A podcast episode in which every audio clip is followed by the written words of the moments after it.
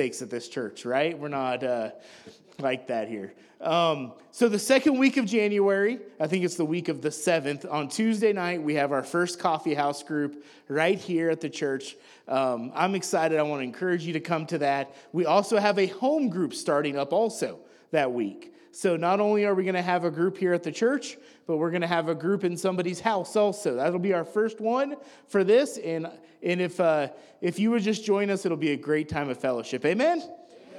All right. So we are going to get into the word tonight. We uh, I'm excited because we kind of wanted to. Um, I know everybody has a lot of festivities. Um, we have a lot going on tonight. Some people celebrate Christmas Eve as much as Christmas, right? So I'm going to try to wrap this up by like 6 p.m. I'll certainly be done by 7. Certainly. Just joking. Just kidding. Just kidding. But we're going to get into the message. Um, I'm excited for the message this evening, what the Lord's put on my heart. But I'm going to invite my beautiful wife up. Come on up, Trace. Would you give it up? My beautiful wife. Thought we'd do something a little different this evening. Um, my wife is going to read the Christmas story to us in Luke and in Matthew, some of the verses. Um, you want to do that? Yeah. Okay, so we're from Luke chapter 2. Um, is it going to be on the screen? It'll be on the screen. Oh, now I have, if I make a mistake. in those days, a decree went out from Caesar Augustus that all the world should be registered. This was the first registration when Quirinius was governor of Syria and all went to be registered, each to his own town. And Joseph also went up from Galilee, from the town of Nazareth to Judea, to the city of David, which is called Bethlehem, because he was the house and the lineage of David, to be registered with Mary, his betrothed, who was with child. And while they were there, the time came for her to give birth. And she gave birth to her firstborn son, and wrapped him in swaddling clothes, and laid him in a manger, because there was no place for him in the inn. And in the same region, there were shepherds out in the field, keeping watch over their flock by night.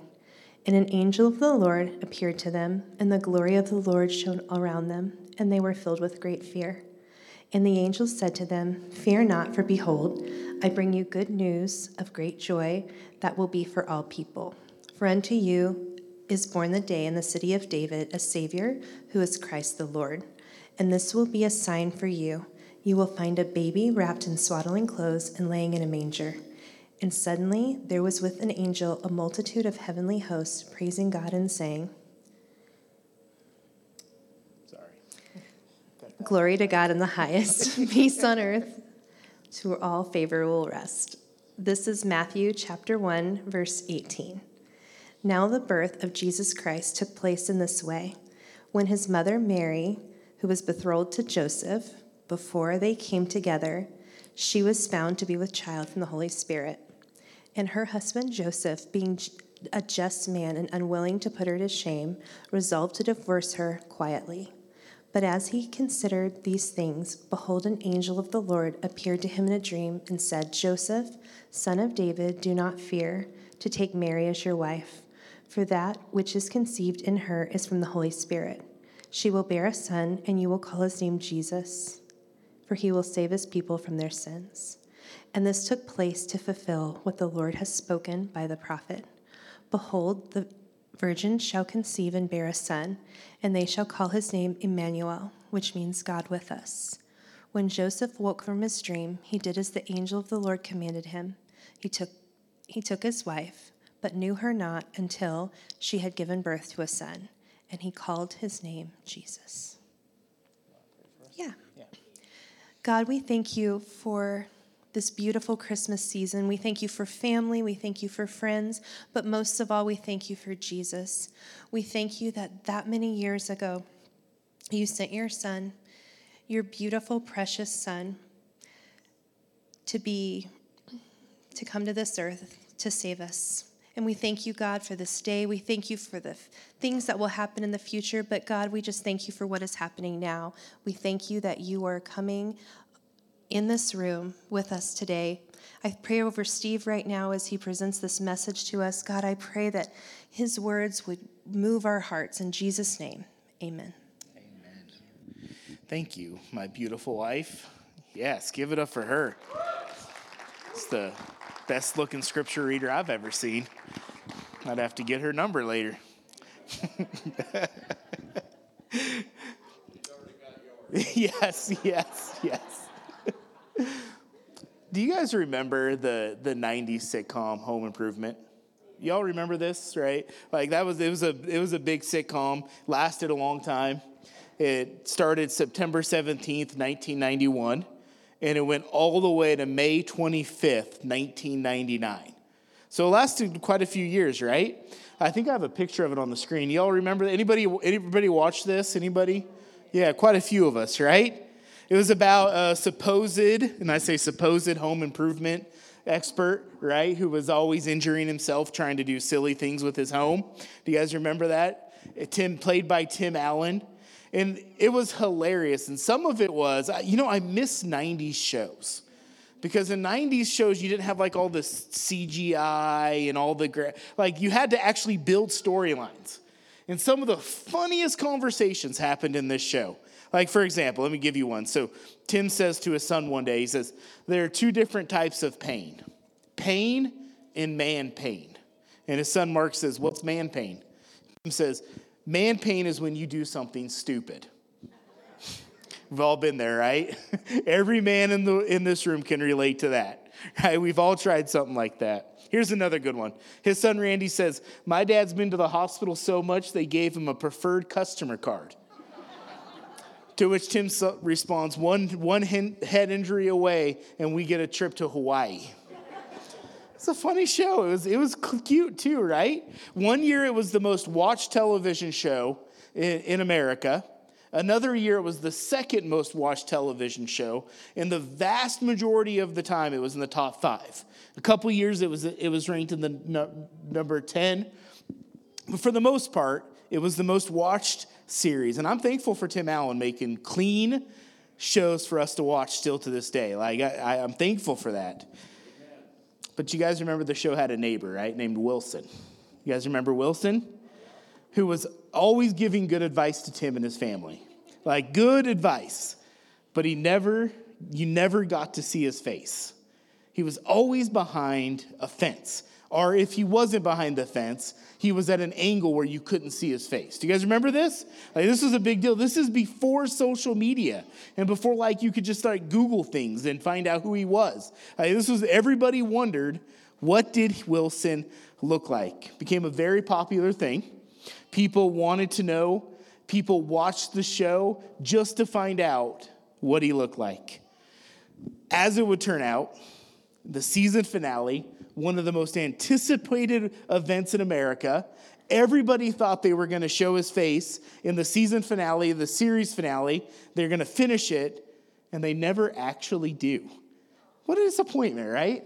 You had to have um, pat, or behind the stage passes to actually see Wilson's face that day because they never actually showed it. Everybody wanted to see who Wilson was. But I'll tell you what is much more important and what was much more anticipated than Wilson. Everybody, I think almost all of us in the room, most of human, humanity has always said, Who is God? Who is God? What is his name and, what, and can, will he reveal himself to us? And on the first Christmas, Jesus came down to reveal himself to us. The whole world had waited. Who's, who's, who is God? When is he going to show up and save us? When is he going to show up and show us who he is? And it was anticipated, and Jesus came. This is why the angel said to, to Joseph, He says, Joseph, son of David, do not fear to take Mary, your wife, for that which is conceived in her is from the Holy Spirit. She will bear a son, and you shall call his name Jesus, for he will save his people from their sins. And this took place to fulfill what the Lord had spoken by the prophet Behold, the virgin shall conceive and bear a son, and they shall call his name Emmanuel. Everybody say Emmanuel, Emmanuel. which means God with us. God literally came off of his throne to come and live with humanity, which tell which is two important things that you get from this. There's many important things, but two very important things that we get from this. One, we recognize Jesus is God. Two, we recognize that he came to be with us. He came to be Emmanuel. And Paul goes even deeper.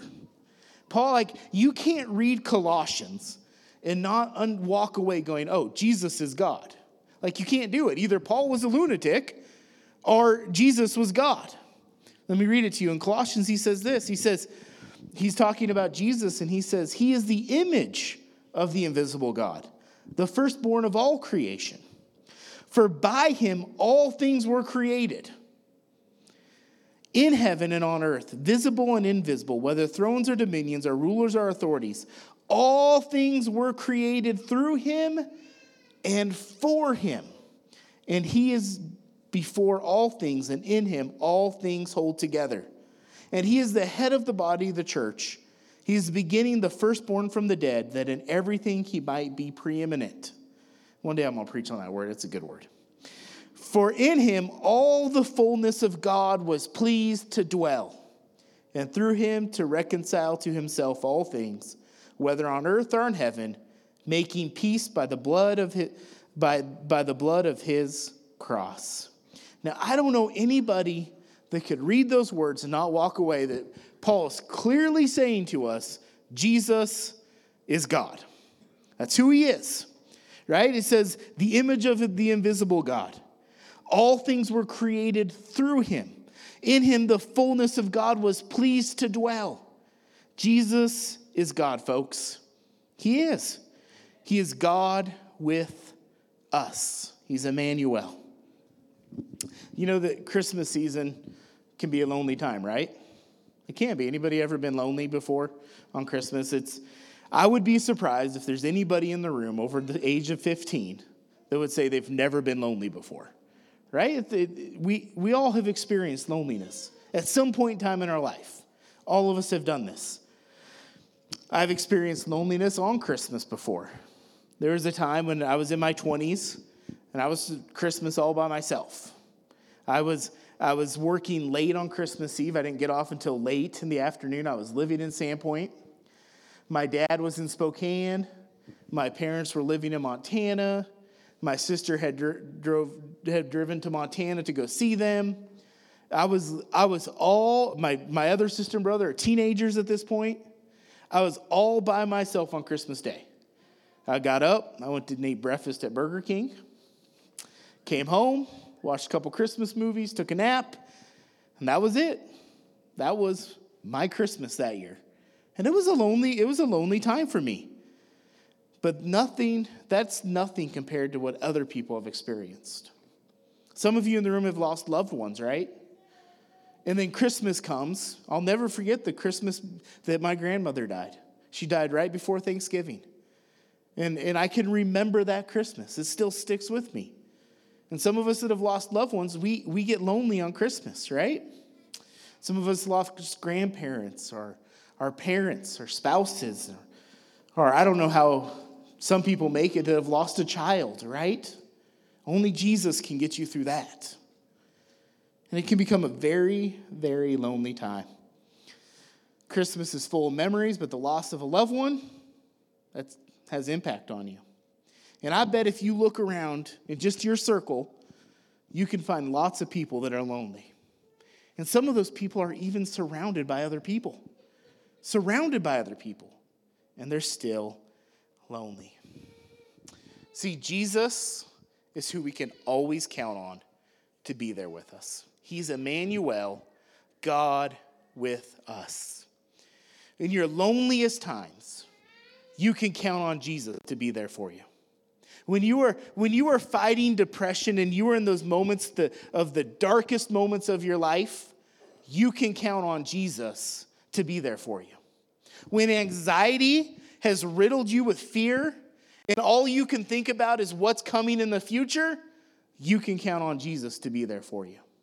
When the stress of this world weighs on your shoulders and you don't know how you can breathe, I've been there, you can count on Jesus to be there for you. He's Emmanuel, God with us.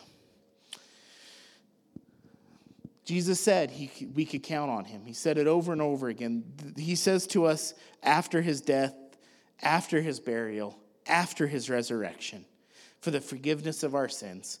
I'm going to read to you what he, what he tells his disciples in Matthew 28. He says this And Jesus came and said to them, All authority in heaven and on earth has been given to me. Go therefore and make disciples of all nations, baptizing them in the name of the Father and of the Son and of the Holy Spirit, teaching them to observe all that I have commanded you. And behold, I am with you always to the end of the age. Emmanuel. Everybody say, Emmanuel. God with us, right? Jesus said, I'm going to be with you to the end of the age. And then do you know what happens next? Anybody? He disappears, right? he goes up to heaven. Have you ever thought about this for a minute? I will be with you forever. Gone. You ever, th- you ever think about that for a second? Like, how did them disciples feel in that moment? Like, well, where did he go? Well, I guess he, I guess he'll be back. They just didn't know when. He ascends into heaven. Now, I could stand up here and I could give you the theologically correct explanation. I could say, well, listen, Jesus is God. He's everywhere at all times. He's watching over you all. And that is right. That is correct. But at the same time, he just got done saying, I will be with you to the end of the age. And then he disappeared and he was gone. Anybody ever felt like that before? Anybody? Let me just say this Jesus will never leave you, He will never forsake you. You can see Him working in the world, you can feel His presence at times. But for these disciples in this moment, he was gone. He wasn't there. But I want to propose to you that this idea that, that Jesus was saying is bigger than just the concept that God is everywhere and that Jesus is, is everywhere and so he's always watching over you. I want to propose to you that there's a bigger meaning behind it than just that, right? So in the book of, of Matthew, we read this it says, Now the birth of Jesus took place in this way. When his mother Mary had been betrothed to Joseph, before they came together, she was found to be with child from the Holy Spirit. The Holy Spirit was the leading factor in Mary getting pregnant. Right? Now, that, that, that, that's, that's a concept often referred to, a theological idea called the incarnation, right? It's a doctrine that most of us in the room absolutely believe. In other words, it's the virgin birth. That, G- that Joseph was not the father of Jesus, but that God himself was the father of Jesus, right? I would never allow anything other than that to be preached from the pulpit. It's never going to happen, right?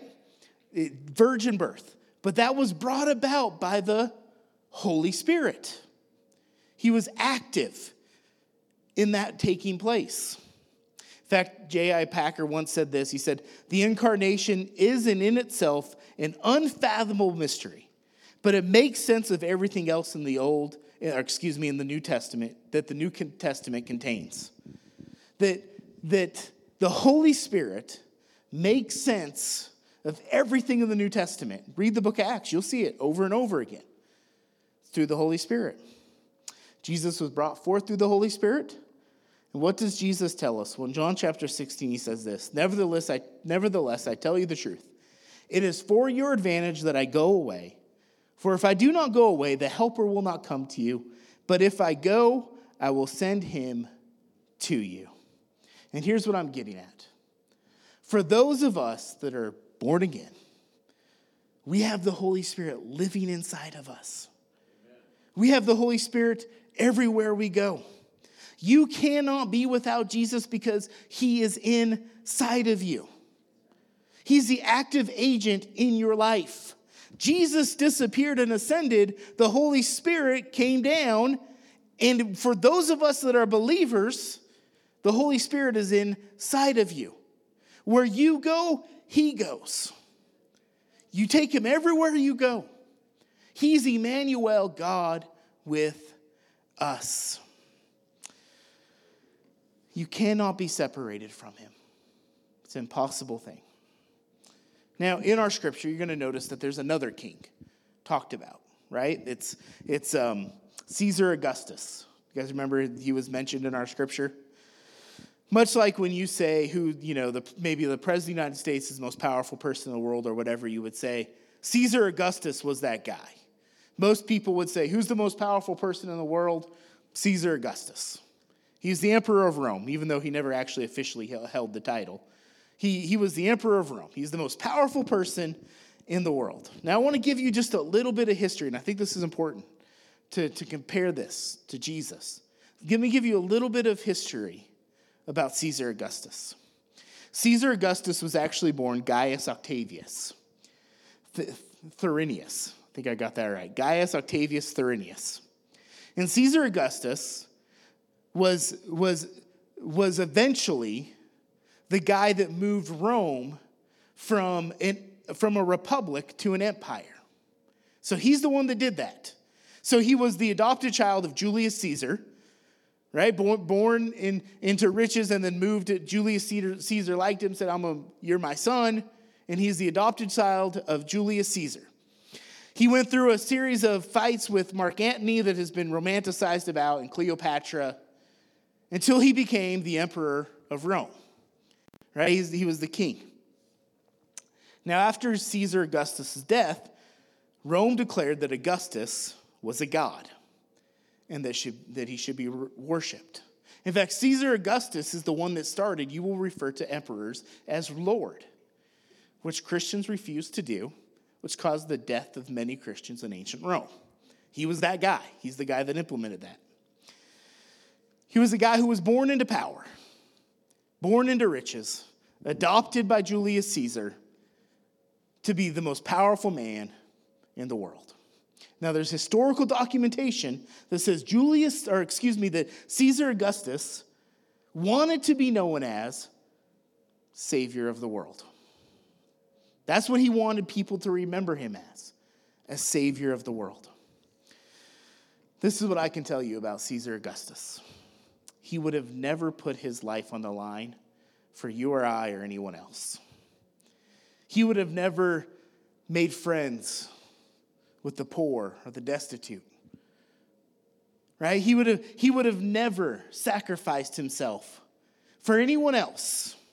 His entire life was about himself, and yet he wanted to be known as Savior of the world. It's the complete opposite of our true King, of our true Savior, which is Jesus.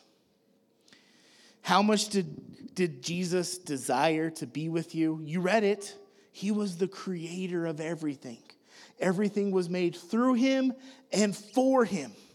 And yet he got off his throne and was born in a manger.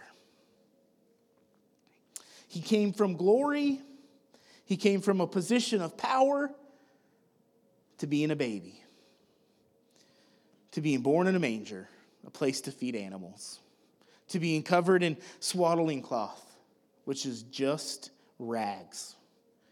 That's the Savior that is the Savior of the world. His first sights would have been animals, right? Now, I think oftentimes in our culture, this is romanticized a little bit. But think about, I mean, animals and babies don't mix. They're loud and babies need to sleep right? Animals smell. Animals use the bathroom where, where they're at, they don't use a proper bathroom. Jesus was born into the thing that fed them. He was a king that loved you enough to be born into that. He is the legitimate Savior of the world. You hear rags to riches stories all the time. You hear the, the story of the, the athlete that makes millions of dollars that grew up in a rough home, or the person that can act, or the person that can model. Or you hear stories of, of, the, of the person that has this fantastic idea and he sells it to the world, Elon Musk, right? You hear the CEO that makes $50 million a year because he's got such a business mind. When was the last time you heard about one of those people giving up everything they have just to get to know you or I? Jesus. Jesus did that. Jesus stepped off of his throne and he said, I will be Emmanuel, God with them. And that is who he is, folks. And if you've had times of loneliness in your life, or maybe maybe you aren't lonely, but you, are, you feel like you're far from God, I want you to know this evening that Jesus is Emmanuel. He wants to be God with you. And he can relate to your despair, your discouragement. And you might be like, Steve, how, how, how can he relate to that? Well, let me, let me show you what it says about Jesus. In Isaiah 53, it says this about him For he grew up before him like a young plant and like a root out of dry ground. He had no form of majesty that we should look at him, and no beauty that we should desire him. He was despised and rejected by men. Anybody ever been despised and rejected before? Jesus can relate to you. He's been there too. A man of sorrows and acquainted with grief. Anybody ever grieved before? Jesus is your Emmanuel. He'll be there with you. And as one with whom men hide their faces, he was despised, and we esteemed him not. Jesus can relate to your rejection, to your grief, and on the cross, when the Father turned his back on him, he can relate to your loneliness. My God, my God, where are you? Jesus is your Emmanuel, God with us. I want to end this, this Christmas sermon if the worship team wants to come forward. We're going to sing a song. But I, as I was praying about it, I just really felt led. Like, let's get a glimpse of, of eternity and what eternity looks like. Right? So I just felt like led Revelation chapter 22. And it says this. It says, Then the angel showed me the river of, of the water of life, bright as crystal, flowing down from the throne of God and of the Lamb. And through the middle of the street of the city, also on either side of the river, the tree of life and its 12 kinds of fruit, yielding its fruit each month. The leaves of the tree were for the healing of the nations. I want you to know all that loneliness, all that despair, all those times that you've grieved, Jesus is going to heal you. He's going to heal you. No longer will there be anything accursed, but the throne of God and of the Lamb will be in it. And his servants will worship him and they will see his face, and his name will be on their foreheads. And night will be no more. They will need no light of lamp or sun, for the Lord God will be their light, and they will reign forever and ever. So, the next time somebody says to you, What does eternity look like? The answer is actually really just simple in a nutshell Emmanuel, God with us. Emmanuel, we spend eternity with Jesus. He's going to wipe away every tear, He's going to heal every heart, He's going to fix all the problems. That's what eternity looks like. And He's going to be our light. He's going to love you enough, He's going to tattoo His name on you. Did you know that?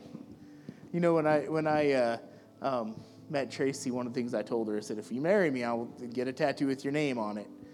I still have not done that. so, you know, that was a trick. It's a trick.